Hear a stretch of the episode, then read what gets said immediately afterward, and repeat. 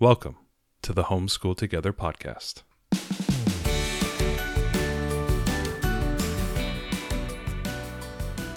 Where one working mom and a stay at home dad help you navigate the nuts and bolts of the growing and dynamic world of homeschooling. with a focus on early learners like me. All the ins and outs of building and maintaining your homeschool life. Homeschool. Find out tips and tricks to make things like this easier. I'm reading. And ultimately, enjoy educating your kids. And what's that last thing? Have fun together. Did I do good, Daddy? yeah, you did, sweetie. Good job. Hello, and welcome back to Homeschool Together. Thanks so much for joining us. If you have a chance, head down into the show notes and hit the subscribe button. We're trying to raise enough money to get Ariel to get a tattoo of Homeschool Together on her back. You mean to buy a t-shirt? I buy a t-shirt. You buy a t shirt. Yeah. You no, buy the hat. Would I give you the hat? we have a hat. We have a hat. I'll get the tattoo. Let's get some swag. My Gene Starwind star tattoo on my shoulder. Oh gosh, I'm really glad 18 year old Matt did not make that decision. Didn't do that. That would have been a hard thing to to uh, explain at 40. hey, I've got this uh, giant red star, or whatever, on my uh, on my shoulder from an anime that I was really into as a teenager. That would have been hard to explain. The kids would have gotten it. The kids would have gotten it. Yeah, they could totally. Anyway, this week we We digress. We we digress. We are back with part two of our interview with Jeannie Faulkner, and this one is more of a, you know, we got the temperature of the modern day homeschool experience. Um, Mm-hmm. Jeannie is really uh, tied into a lot of the.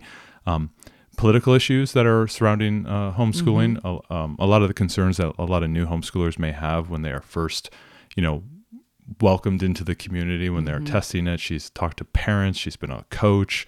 She's worked on policy. She's worked with um, uh, the Brave Learner um, uh, organization there as well. Brave Um, so she has been um, Brave Writer, yeah, and she has been basically touched a lot of different aspects of the homeschooling, you know, community and and, and, Yeah. and the movers and shakers. And it's it was really nice to talk to somebody who's well connected in the know. in the know, right? Mm-hmm. and then we talked a lot about like the modern things that we're starting to see with a lot of the educational um, uh, savings accounts, uh, backpack funding, things of that nature that are appearing in different states. Mm-hmm. Um, a lot of different um, experimentation with respect to funding alternative education and homeschooling is being lumped into those Yeah. um, right along the way. Absolutely. So a lot of things that may interest you, um, may impact you if you're in certain states, things that may be open to you. So we talked a little bit about that, some pros and cons. yeah and how we can get involved right Absolutely. i feel like this is this is something that we all have to as a community to support and advocate for ourselves and other homeschoolers around us. So talking to somebody like jeannie is just so enlightening. She's got so many interesting things to say. I wish we could just spend all day talking to her. Uh, but yeah if you haven't listened to part one of this interview definitely go and listen to that. That's the, the her perspective as a homeschooling parent who uh, homeschooled her kids all the way through college. So into college not she didn't homeschool you got what i meant. Yes, got what I meant. got it. I got it. So, um, so yeah, definitely listen to that Homeschooling part. college, yeah, that's a new yeah, one. that would be cool. Um, but there's not accreditation for that yet. Not yet. Uh, so yeah, definitely listen to that part of the interview too if you want to hear more of that personal side of her journey. Um, but this is a really great look into the homeschooling community Absolutely. and her role as an advocate and coach. And she's a big time uh, Trekkie, so we have a little bit of a bonus question at the end if you are a Trek fan. Stay- stay tuned. all the way to the very end, and we will have uh, she will give us her her number one recommendation for episodes for us to watch. So I will I will tag stay I'll tag tuned. that I'll tag that at the end. This is a great interview, so we hope you all enjoy it. Here is part two with Jeannie Faulkner. Jeannie, thanks so much for coming back on the show. I am so glad to be here. This is a lot of fun.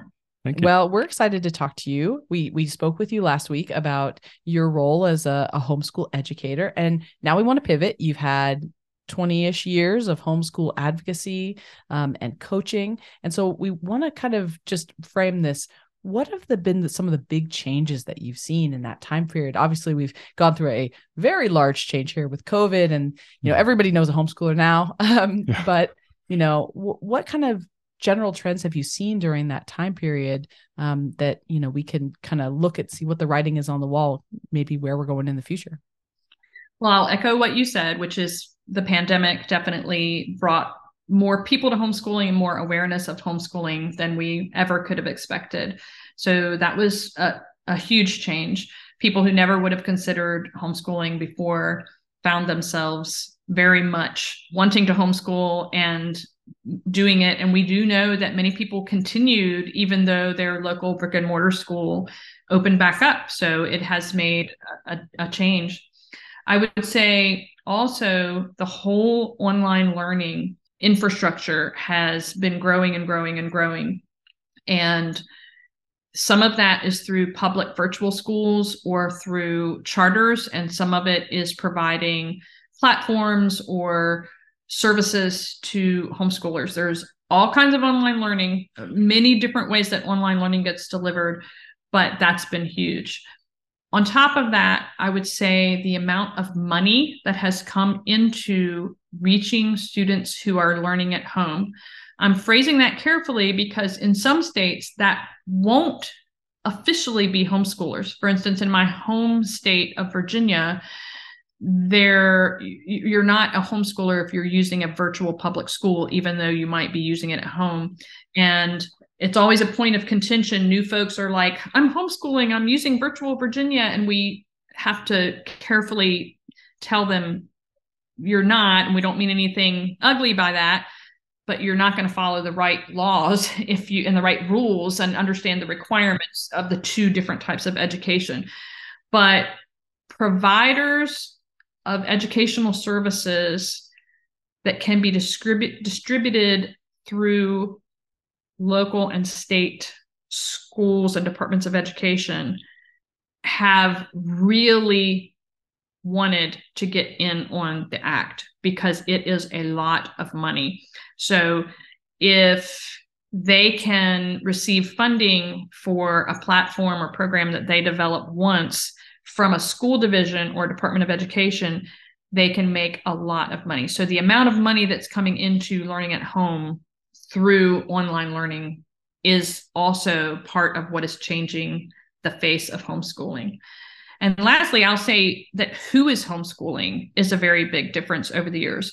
We have, you know, we used to very much think that uh, it was the mom at home who was homeschooling. She probably had cut back or given up an outside job or always intended to be a homemaker and probably had a breadwinner spouse.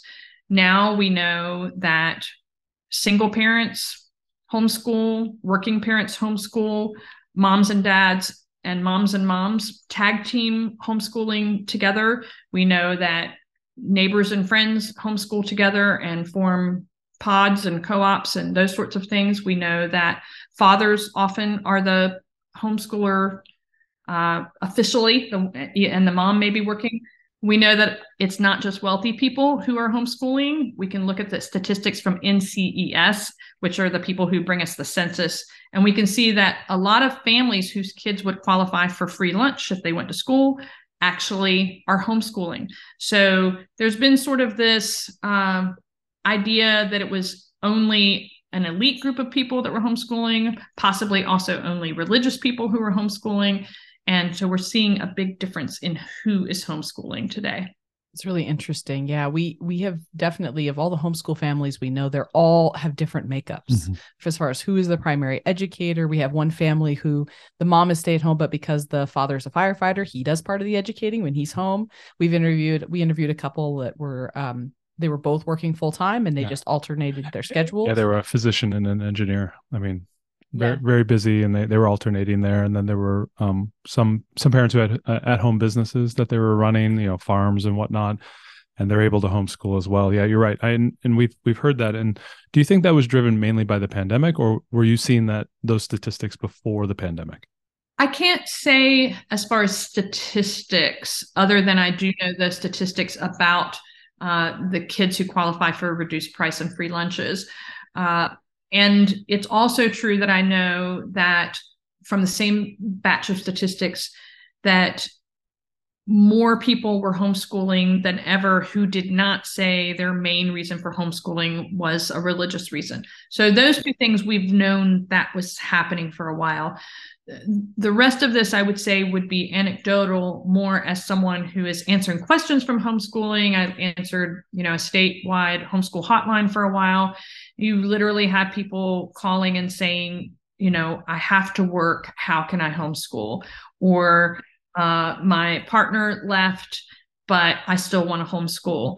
And so you just begin to get an anecdotal sense that people are seeing this as a possibility where in the past they didn't see it. And of course, uh, the pandemic definitely brought people to a point of feeling they needed to because the brick and mortar schools that were offering a remote learning option had to do it so fast that it wasn't always uh, an, a, an engaging experience. So people made the decision to homeschool in, when they were in different circumstances than they might have before. I think the the key word coming out of the pandemic was the possibilities. Like a lot of people, some people didn't maybe were thinking about it or maybe never thought about it and then enjoyed it because they saw the possibility behind it. We had people on our street who chose to go to private schools. We had um, friends and families, and we've interviewed people. We've met people at our parent partnership who started homeschooling during the pandemic because they had to, like they had no other choice, and they're continuing on through it. And and I think they're seeing a lot of the possibilities with respect to say you mentioned the pods or the micro schools that are appearing uh, now. As we move forward over the next five to 10 years, we're starting to see a lot of possibilities policy wise, you know, backpack funding, um, educational savings accounts, things of that nature. Um, it's opening up the the you know an enormous amount of possibilities of alternative educational systems um, outside of the brick and mortar schools. Where do you see that going in the next five ten years? Are we going to see just a everybody gets 15 grand you go do what you want or are we going to are we going to see that kind of piecemeal appear slowly and then we're going to get the you know the side by side tests? I think it's going to matter whether you live in a red state a blue state or a purple state. Yeah, this is so. a political question and uh, living in a state that's sometimes blue and sometimes red uh, i know that when democrats are in control of our state legislature uh, the tendency is to see anything like funding following the student rather than being given to the school as being anti-public school. And uh, so that's not likely to happen there. Um, and when republicans are in control then i see more willingness to do those kinds of things but often also a little bit of blindness as to what some of the limitations might be in that circumstance. Um, I, I do think that it's that not everybody's going to agree on this. It's it's going to be a political football because the the sums are so great. On the one hand, money that follows a child to whatever kind of education their parents think is going to work best will make homeschooling more available to more families. On the other hand, it may create some expectations for homeschoolers as far as what they should be doing that may make some homeschoolers uncomfortable. So, in most cases, this kind of funding comes with strings attached, like, okay, the taxpayers are going to want to know if your kids can pass annual tests or if your kids can meet with a teacher and have progress evaluation or are your kids using um, a certain correct kind of curriculum and we already know what kind of fights we can get in over what curriculum is mm-hmm. correct yeah. so i think it's going to be a political football so it's interesting you talked about the following the money and, and this is it's all about the money with the students and you know you're talking about like online programs who really are going to try to chase that right? So that school districts will choose them. Here in western washington we have a really robust public parent partnership. So we have these alternative learning schools like the one that our child goes to and mm-hmm. there's one in just about every district right in our area where they're just there to support homeschool kids but they're doing it with public dollars. So they're keeping our money right? They're getting that that money our school district's getting that money from the state um, because our kid technically goes to school but it's really in support of homeschooling. Do you, you see maybe that would be a trend that would start sprouting up in more states? Because they, they get to keep the money but they allow us to have the freedom that we're kind of seeking. In in some places i think you know some states are definitely saying the cons that homeschool advocates are saying could happen aren't happening here. And in a few states, there are people saying, oh, they're tightening up on us now. You know, they used to say in our charter school that we could do anything we wanted. Now they're saying that the teacher of our online class has to be a certified teacher in our state. and the company that we were taking those classes from isn't even based in our state so you know i think it's it's a tangled web and we are going to see how it plays out uh, over time i think more possibilities could become available in some places but in places where that is perceived as hurting public school mm-hmm. it will possibly continue to be seen that way and it's kind of funny because it almost feels like homeschoolers are kind of in the middle. We're we're trying to advocate for our own block of people, but within this, what what we're talking about, this political battle of funding and where the funding goes, you know, what's captured up in there is private schools and charter schools and all these different other people who who may or may not be larger than homeschoolers, and we're caught up in the middle of it. And the regulations that uh, may apply to a charter school that is mimicking a public school may not should may should they apply to homeschoolers but if we get caught up into the same funding mechanism we we may have to have our own teaching certificates and our own requirements. And you're right it does there are a lot of strings there. And i don't think they'll the one thing we know is there will never be enough nuance carved out mm-hmm. into the in the legal process to allow us to do what we want. So I, I, I totally understand. Not for us, but we have to remember every yeah. time they try to put more regulations on us that we are a motivated group of people that have time. We're, we're, we're free and during so the day. We're free during the day. During the day to sit on the steps of the of Olympia, Olympia. the Capitol, and be like, Mm-mm. "Come mm. on, kids!" They're always surprised by how many homeschoolers turn up. They're like, "What? They came out of the woodwork." We're like, "Well, we're yeah. home. We're government unit study kids. Let's go do Let's it. Let's go to the Capitol." That that does sound great. I will have to say, in Virginia, we have been trying to get uh, homeschoolers access to sports teams in the high school level for many, many years. Uh, it even was passed uh, once. Um, the type of legislation that would have allowed this to happen. And it was a time when we had um, a Democratic um, state legislature and a Republican governor. I've got it backwards.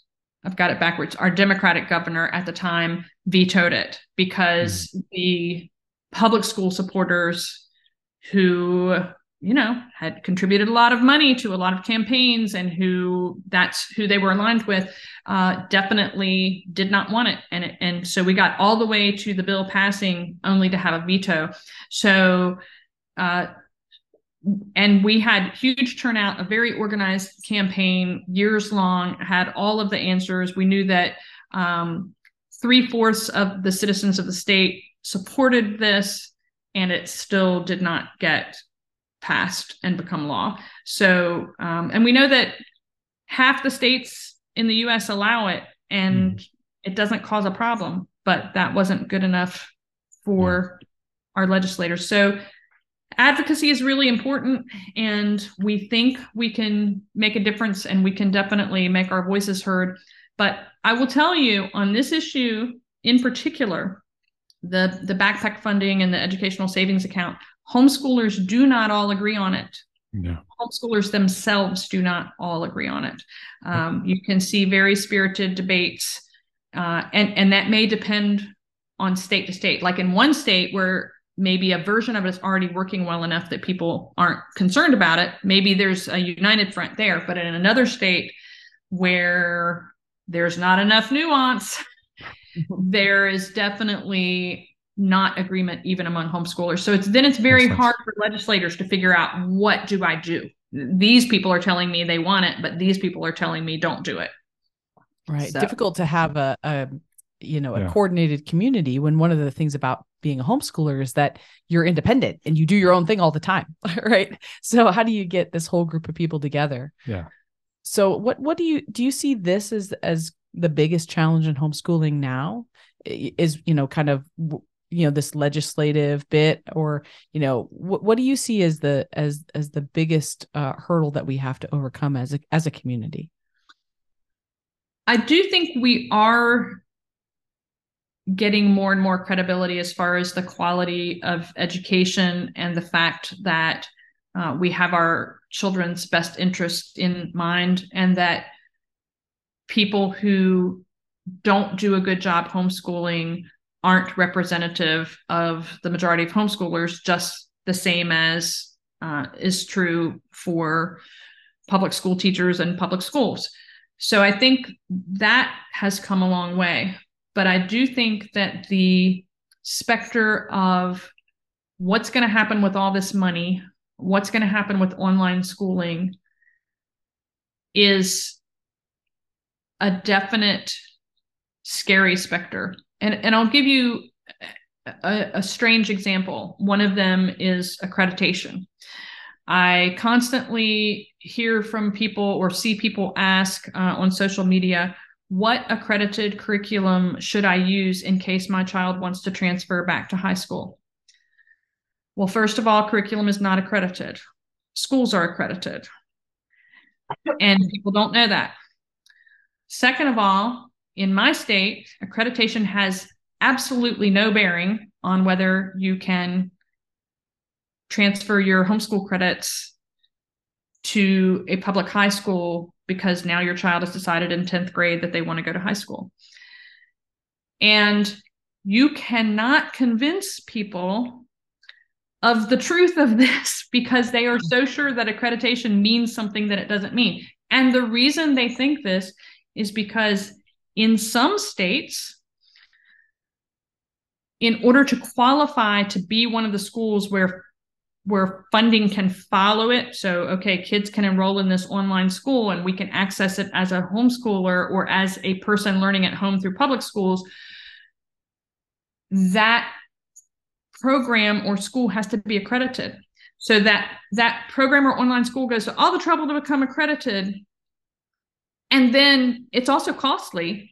And now they're going to advertise themselves as accredited and they're not going to distinguish between state lines. They're going to say, you know, we're the accredited XYZ Academy. And it shows all kinds of 50 state confusion because it doesn't matter where I live, whether it's accredited or not.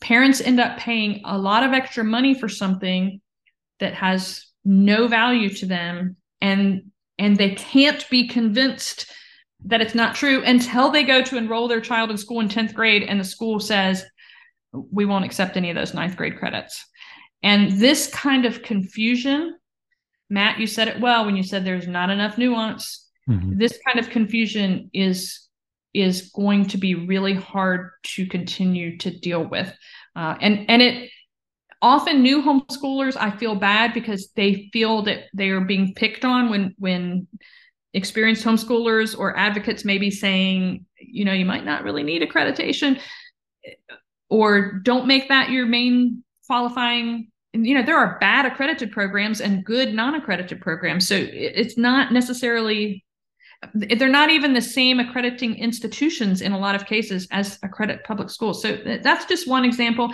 And you see how boring it is to keep saying accreditation over and over.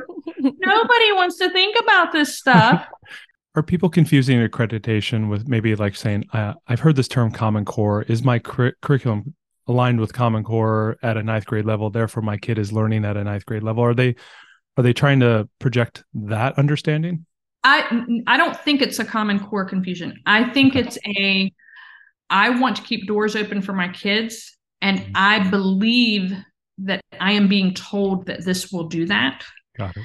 And it's just not true. And it's not just my state, it's lots of people's states where this is not true. In fact, I, I, mean, I haven't tried to count them up, but it might be more where that doesn't matter than where it does. Where it does matter is where funding for these types of programs can come either to the parent who can elect to go into that program or to the program itself who can then offer itself for free through some kind of partnership or hybrid between public and private or whatever. So it's it it's really tricky. The whole 50 states, 50 ways of doing it is is going to be confusing as we work this out.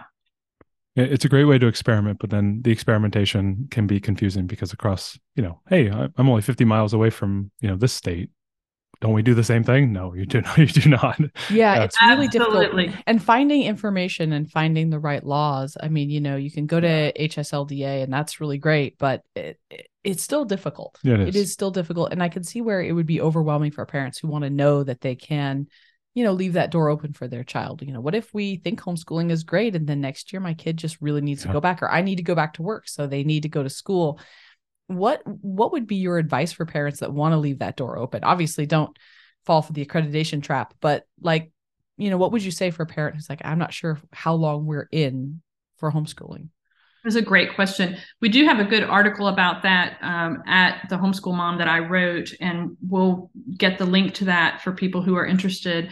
Um, because the main thing you have to realize is that once you're talking about going to school, you're playing by the school rules. So, what you, if you think that's a possibility, you need to talk to the school ahead of time and say, we want to try homeschooling. What's the most likely way that we could get credit for work done at home and try to make that smooth in case we want to re-enroll. Now, re-enrollment, all, all the schools, and this this is another little question. People will say, but I asked the school if we could re-enroll after homeschooling, and they said yes. Of course. But you didn't ask whether they would transfer credits, especially at the high school level. Or for younger kids, the question might be grade placement. So somebody says, okay, I'm going to hold my kid out for kindergarten and first and then the school says oh we but your child didn't do kindergarten or first so now we want to put them in first and you know those kinds of things can be really tricky and you really have to try to talk with the school ahead of time try to get your answers in writing and realize i mean honestly it's still a little bit dicey because even the person you talk to might change might go to another school or you know decide to become a professional football coach and they're no longer there. So they they don't they aren't the authority anymore. So it's it's it's definitely more of a problem most of the time for younger kids. They simply place kids with their age mates. It's not that big a deal most of the time. Uh, but for high school it can be really disappointing when a kid thinks, okay, I've decided actually I do want to play on the soccer team, so I want to go back to school. And, you know, I, I even know recently heard of someone who was in school for two weeks before they found out that the school was going to consider them to be freshmen rather than the grade that they were actually in. Now, there's also things you can do. You can go to summer school, you can double up. There's actually some flexibility. Some people say, oh, I'll just take them back out and they can go to community college and we'll homeschool through graduation. So it's not like it's a lost cause, but it's not always the vision that somebody might have for what they thought they could do. Well, and the school so, is not set up yeah. to accept. I mean, that that's not their primary mission is to yeah. accept a homeschooler and give them credits and stuff, right? I mean, you're an exception to all of yeah. their rules. And truthfully, they wouldn't have to do it even for people who are transferring in from another state or another country. Right. Um, homeschoolers are one of a few possible exceptions. Each state, again, can make its own rules as far as education credits. So, so would you extend the same constant vigilance, you know, talking, communicating ahead of time for if you're moving into back into public school or, you know, transitioning back and your student is like multiple levels above in math? Like I, we, we've talked about this as kind of like a funny thing is that like our daughter is technically first grade, but she's in third grade math. And we're about to finish it. About to finish potentially second grade math now. I mean, second grade reading. So like, I don't I wouldn't want her to go into a second grade class or force her to go into a third grade grade class because I don't think emotionally she's ready to handle those kids at that age level. But that's the level of learning she's at. So I'd have to like take a demotion down a grade or maybe f- split the difference or something like that. Is there concerns as well in the homeschooling community around those those type of things? Or have you seen that as being a problem? I mean, somewhat. It's more in that case, how bad does your kid want to go to school or do you need them to be in school? Yeah.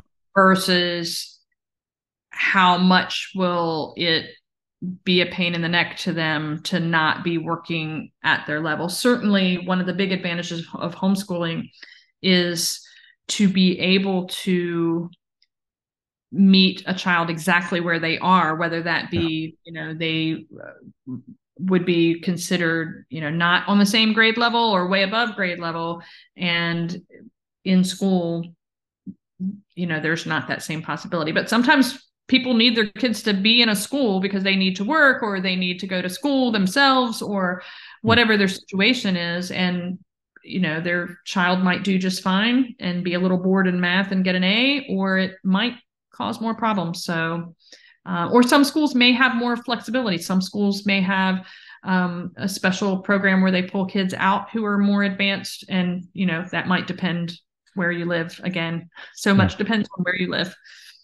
So maybe p- pivoting to the educator. I know a lot of times homeschooling is uh, we have this like Iris Aya Sauron focus on the children, but a lot of times, you know, I always want to try to talk about the educator. You know, as a stay-at-home dad and the educator, I want to ask the questions for those parents out there who, you know, may feel overwhelmed or they want to become better educators. You know, or do you have any resources or ideas on how parents can be better at educating?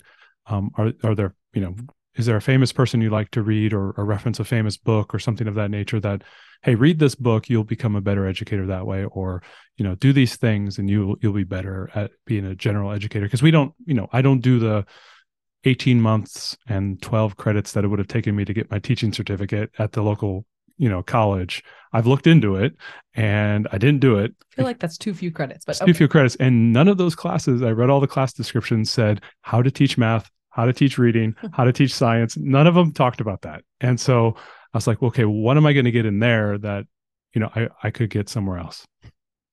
Great question. I think, first of all, it's important to know that being a responsive parent is mm-hmm. probably mm-hmm. going to always make you the best educator for your child. Because if you're responsive to what they need to know or what they want to know, you're going to figure out how to help them have the resources or the experience to learn that and there's mm-hmm. there's no drive stronger than a parent who wants to get their kids on a robotics team you know they're they're it, it's just you're going to make it happen because you're trying to be a responsive parent and through that you're going to learn some of the techniques of doing that but I'll recommend a couple of books that I think are uh, are very good. I was working at Brave Writer. and say this has got to be a Julie Bogart reference. She's my, right, right. she's my favorite. I, I, I did work for Brave Writer, and uh, my boss there is Julie Bogart, and she has two really good books: uh, The Brave Learner and uh, Raising Critical Thinkers. And I think those two books are very accessible for parents and would really help any parent who wants to learn more about how homeschooling can work well and really how learning works. Our the website that I write for, where I have a lot of my writing, the homeschoolmom.com, has a ton of resources. It has a whole homeschooling 101 section. It has a whole section on high school. It has a section for every subject that you would want to homeschool. And there are everything from sort of tips and tricks and projects and specific things to do to things that are about a philosophy of education and mm-hmm. that kind of thing. I would also recommend we're getting ready to sort of reapproach conference season and convention season. And during the pandemic, that uh, whole thing took a little bit of a break, but I do see that some in person conferences are coming back. But additionally, many of those are now having an online component if people aren't too zoomed out. It is another way to have professional development. And I really think that it's important. Some of the uh, online organizations and websites that don't have an in person conference do have online webinars and conferences that are on particular dates and then they continue to make their their materials available and they have everything from you know how to help a dyslexic child learn to read to how to create a high school transcript uh, and how to help you as a parent educator become a better, more responsive parent educator. So those are the things that I would suggest. Um, so you know, in our last interview with you, we talked extensively about your experience um, getting your kids into college and the whole experience of, you know, the difficulties around that and and the challenges. Maybe we could summarize a little bit now about maybe like what are the most important things as your children get older do you need to focus on do you need to start thinking about extracurriculars do you need to start thinking about volunteer hours and sports and things of that nature how i should be structuring my curriculum and my you know accreditations should they be clepping out of classes at 16 years old and things of that nature ap classes like as you go into that like to, you know that sixth, seventh, eighth grade. Once you get into that ninth grade, that's when we've always. I remember for us, that's when it matters, guys. because you Now know it counts. now it counts. You know, make sure you study hard. And you know, when do we as parents need to start to wrap our heads around starting to plan that trajectory so that our children can you know be as successful as possible? Is that sixth grade, like twelve years old, thirteen years old? Should we start to start planning that? W- w- what's your opinion on those ideas? I, I would say to start paying attention to it more than planning it. Uh, start watching how other people are doing it. When your child is in fifth, sixth grade, you know, maybe start uh, attending one or two of those webinars on on that sort of thing. I wouldn't go as far as planning, but just kind of having your eyes open. And then I would say, as soon as your child starts learning for credit that could be considered high school credit, you want to begin keeping notes about everything.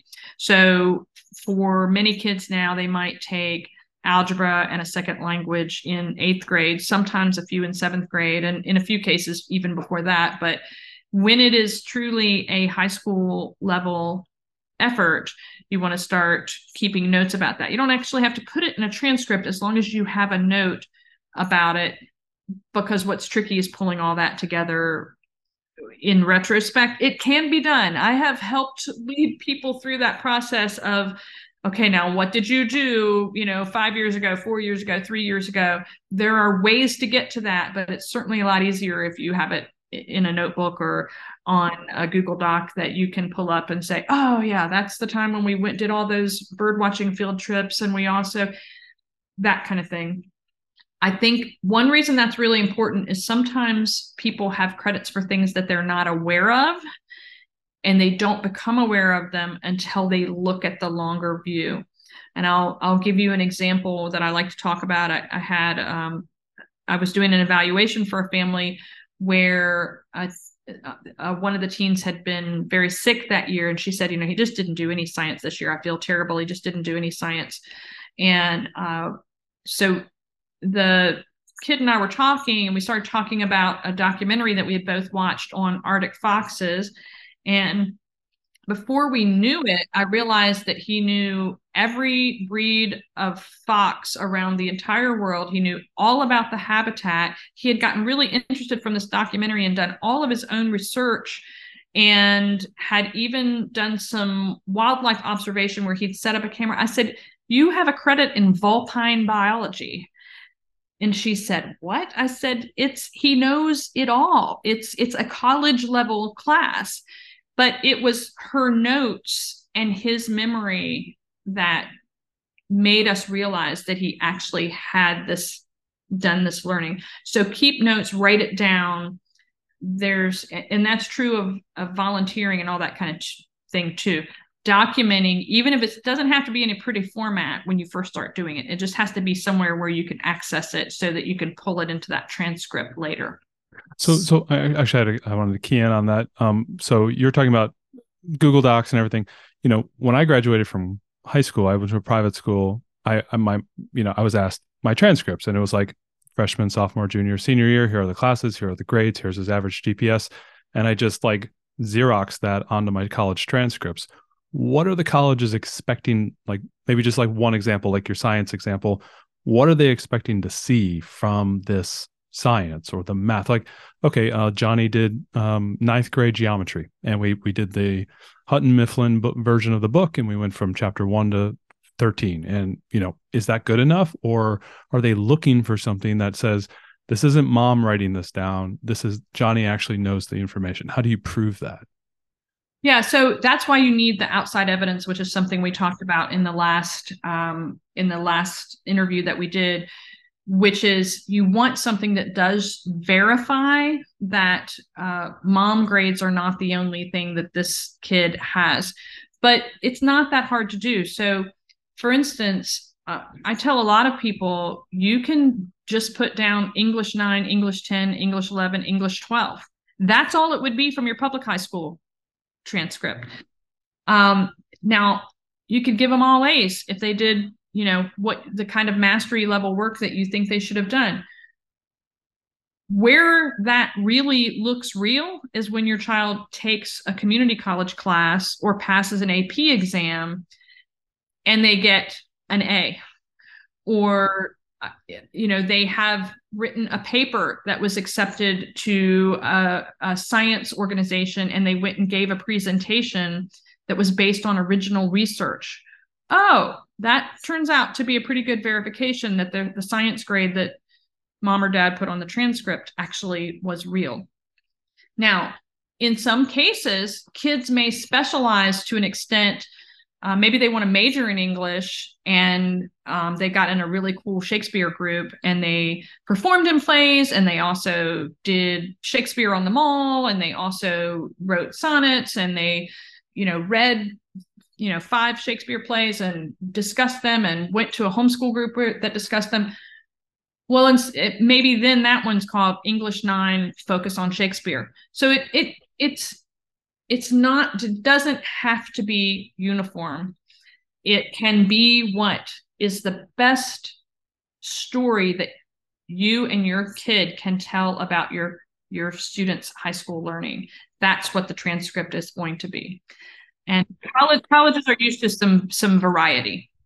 So, do you recommend that if somebody's approaching this, like uh, you said, he had a, a class in vulpine research or whatever, like I would not know to put that down. Do you recommend when somebody's getting to that point to, you know, engage somebody who who uh, is is knowledgeable about this to help help them prepare this like consultant or something to help like okay here's what i've got how can you know who, who knows this process better right? We feel like i feel like we only have one chance at this. I've got one i'm gonna have we're, we're gonna get two, we're gonna get two. We can well, screw okay. up on one of them but we all we kids only we, gonna we, get one chance we're got to work on the second one. where we have to put together a really good transcript and we have to do it correctly. And i feel like there's so much pressure on that. Do you recommend that they find somebody that can help them through that?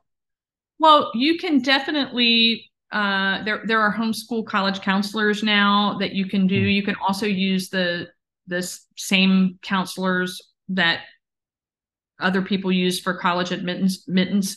but you can also go to workshops and attend webinars where you will get ideas and it's it's it's exactly like um, I mean I I was listening to your podcast about dinosaurs and you were talking about how you find the books and decide which book you're going to read in this unit on dinosaur well probably before you did had this experience of picking dinosaur books you didn't have training in picking dinosaur books but you learned how to do it. You learned that over time okay they're going to like the one with more pictures and they actually like a little bit higher reading level because dad's going to read aloud anyway and you learn what that's going to take. The same thing happens if you start paying attention to how people are doing transcripts and what the advice is and and what the examples are that are available on the internet uh, i tell you there's another good uh, book um, blake Boles has a book called college without high school and he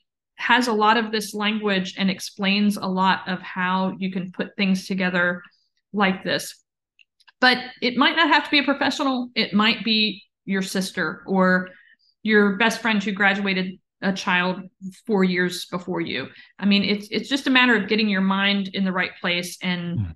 And leaning into the creative thinking that shows off what your child's true story is. The words will come to you because you will have been living those words. Awesome. So, can you tell us a little bit more about the homeschool mom and what mm-hmm. people can find on there? The homeschool mom is one of the oldest, one of the first homeschool websites. And what I love about that is that that means there is a wealth of information because it's been around a long time and it's a really credible source. But the homeschool mom also does a really good job of keeping things updated and covering some of the new issues like some of the things we've been talking about and we, we there's an article uh, there about online schooling, about some of the funding for homeschooling. We, there's really an effort to keep things updated. There, there are uh, articles that will help people with all kinds of school and homeschool issues. So that's where I've chosen to put my writing because I feel like it's a really credible resource that really has its heart in the right place as far as helping people and keeping things updated. So the homeschool mom it's it's the url is the homeschoolmom.com and there's everything from how to get started to every subject that you might want to homeschool different styles of homeschooling. There's some free downloads like the transcript builder that i have mentioned before and there are helps for every possible aspect not only for transferring to homeschooling and how to adjust but also for reentering public school if that's what is needed. So mm. I feel like it's a very comprehensive website with a really warm and friendly tone. I read a few things on there, and they've yeah. all been really high quality. Yeah, your advice your advice column was is is really fun. Like getting the questions and seeing, you know, how you know because with every single person, there's the the uniqueness of their question is very unique to their experience, and we start to see that you know everybody's homeschool experience is like wildly different and they have different issues and it was fun to read through a bunch of those and i, I enjoyed him uh, uh, a lot. I really did.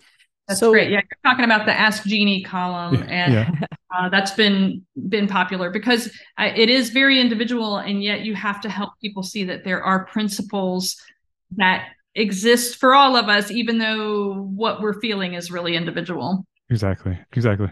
So before we let you go i'd love to ask you as a homeschool advocate and coach this idea that we have leaders at all levels this is I'm, this is a little bit my corporate coming out but um that you know it's not just here, it's not just the executives that we're leaders at every level of the organization we should all be leaders. I feel like we should all be homeschool advocates and homeschool coaches right to each other because you talked about oh maybe you're going to find out from that friend of yours who graduated a kid 4 years ago how did they do it? What advice do you have for us and how we can be better advocates for each other and coaches for each other mm-hmm. in this community? Oh, that might be my favorite question ever. And I want to answer it two ways. One thing I want to say is volunteer for your local and state homeschool organizations. I guarantee you that your state homeschool organization has work that you can do right now that will help you learn about the legislative process, that will help you learn about the complications of getting things passed in your state that will help you learn what the main questions are that homeschoolers have and that will help you meet homeschoolers that are in need. I had the best time answering the homeschool helpline for my state organization, where my favorite question that I ever got was, Where do my kids meet the homeschool bus? And uh, learned so much about what people are thinking about homeschooling. So volunteer, volunteer for your co-op or for your local organization or your state organization when you can. Don't feel bad when you can't. If you got a new baby or a new job or a new divorce, you know, that's okay. But when you can, volunteer and just make it specific and limited. You know, I, I can give this many hours my expertise is no, it's not in fixing snacks at the conference. No, I don't want to do the snack table, but what I want to do is uh, your social media or whatever small thing you want to do. But the other thing I want to say is on the person to person level, it is really about listening and accepting. It is really about knowing that people do have those individual situations that they are trying to navigate and you're telling them what you would do may not be what they should do. But you're asking them questions and listening and and and accepting their step through the whole process will help them work it out. So be a good listener. Share experience without saying that their experience needs to be identical to yours and provide that sort of unconditional support because they may not make the same choices that you make but if you tell them how to do something and then they don't do it that way or that way doesn't work for them they'll never come back to you for homeschool help again but if you give them ideas, if you give them information, if you give them a listening ear and you keep that empowerment on their side, then you really will have been not just a homeschool friend, but a homeschool advocate and a leader for that person. I agree. That's great that advice. Great. That well, we don't want to take up any more of your time. Thank you, Thank so, you much so, much for spending all this time with us, and uh, it was really enlightening and It was wonderful. Thank you. Oh, this has been delightful. I really love your podcast and um and we are fortunate at the homeschool mom to have one of your videos uh, on the homeschool mom website that is about how to get organized um, with your homeschooling with Trello, which is kind of how I found you all. So I think we have a good meeting of the minds, and I really appreciate the the cross pollination there. No, appreciate it. Thank you. Thank you so much. Thanks so much for joining us today and making us a part of your homeschool journey. Please engage with us on social media. Join our Homeschool Together podcast group on Facebook and find us at Homeschool Together Podcast on Instagram. We'd love to hear your feedback, questions, and recommendations. Until next time, Happy homeschooling! You're a self prescribed Trekkie. And uh, what is your favorite episode and what episode would you make every homeschool family watch? Oh gosh, I will tell you first that when I introduced the original series to my kids, they could hardly watch it because it's so campy and the special effects, you know, you got all the fake rocks and the bad makeup and the you know, sp- you, you you've got women in space but they're wearing super short skirts and very tight, you know, they couldn't they couldn't make it work. So I am not sure that you can you know that that the whole family can make the leap. I'm just not sure. But I will tell you that my favorite episode, I've all I, I've always thought of it as the half white, half black episode, but that's not the name of it. And I'm I'm trying to look through here to see if I can figure out the real name of the episode is Let That Be Your Last Battlefield. And when I saw this as a young person, uh, the Star Trek crew encountered a civilization that was in great turmoil because of a big race war. And of course, this remember Star Trek was made originally in the in the 60s, and uh, they beamed up the two races, and one was half black, half white, and the other was half white, half black. The makeup was terrible. It was literally paint on the face, so heavy handed. The message was even heavy handed. But at the time, I remember being thunderstruck at the absurdity of this. The only way to maybe watch this as a homeschool family is if you can also help maybe your teens place this in the context of this TV show was making this social commentary at a time when nobody else could say anything like this. Um, otherwise, it just looks like people in bad makeup. But I remember saying, oh, yes, that is how absurd it is that we have these problems yep. in our world. Nope, so, that's a good episode. That's a good episode. There's another episode too that I liked. Um, where they oh, our little one is up um, that they were you had to go into like a chamber and you got zapped and it was the way to keep peace and it was like a random lottery because they were fighting this war or something of that nature and they people got like like you got your lotto ticket and you just walked into this chamber and you like you know essentially evaporated. And kirk is running around freaking out like why are people just walking into this thing? This is crazy. And he couldn't understand it. I remember watching that episode and really like being struck that you know this is a deep you know the, the show is deeper than most people think it is. Yeah it's got that that episode has some sort of 1984 overtones yeah, to it right? it does it does. So, um, yeah yeah so i'm a i'm a bit of a trekkie. I don't know that the original series translates well to um, today's production values for sure.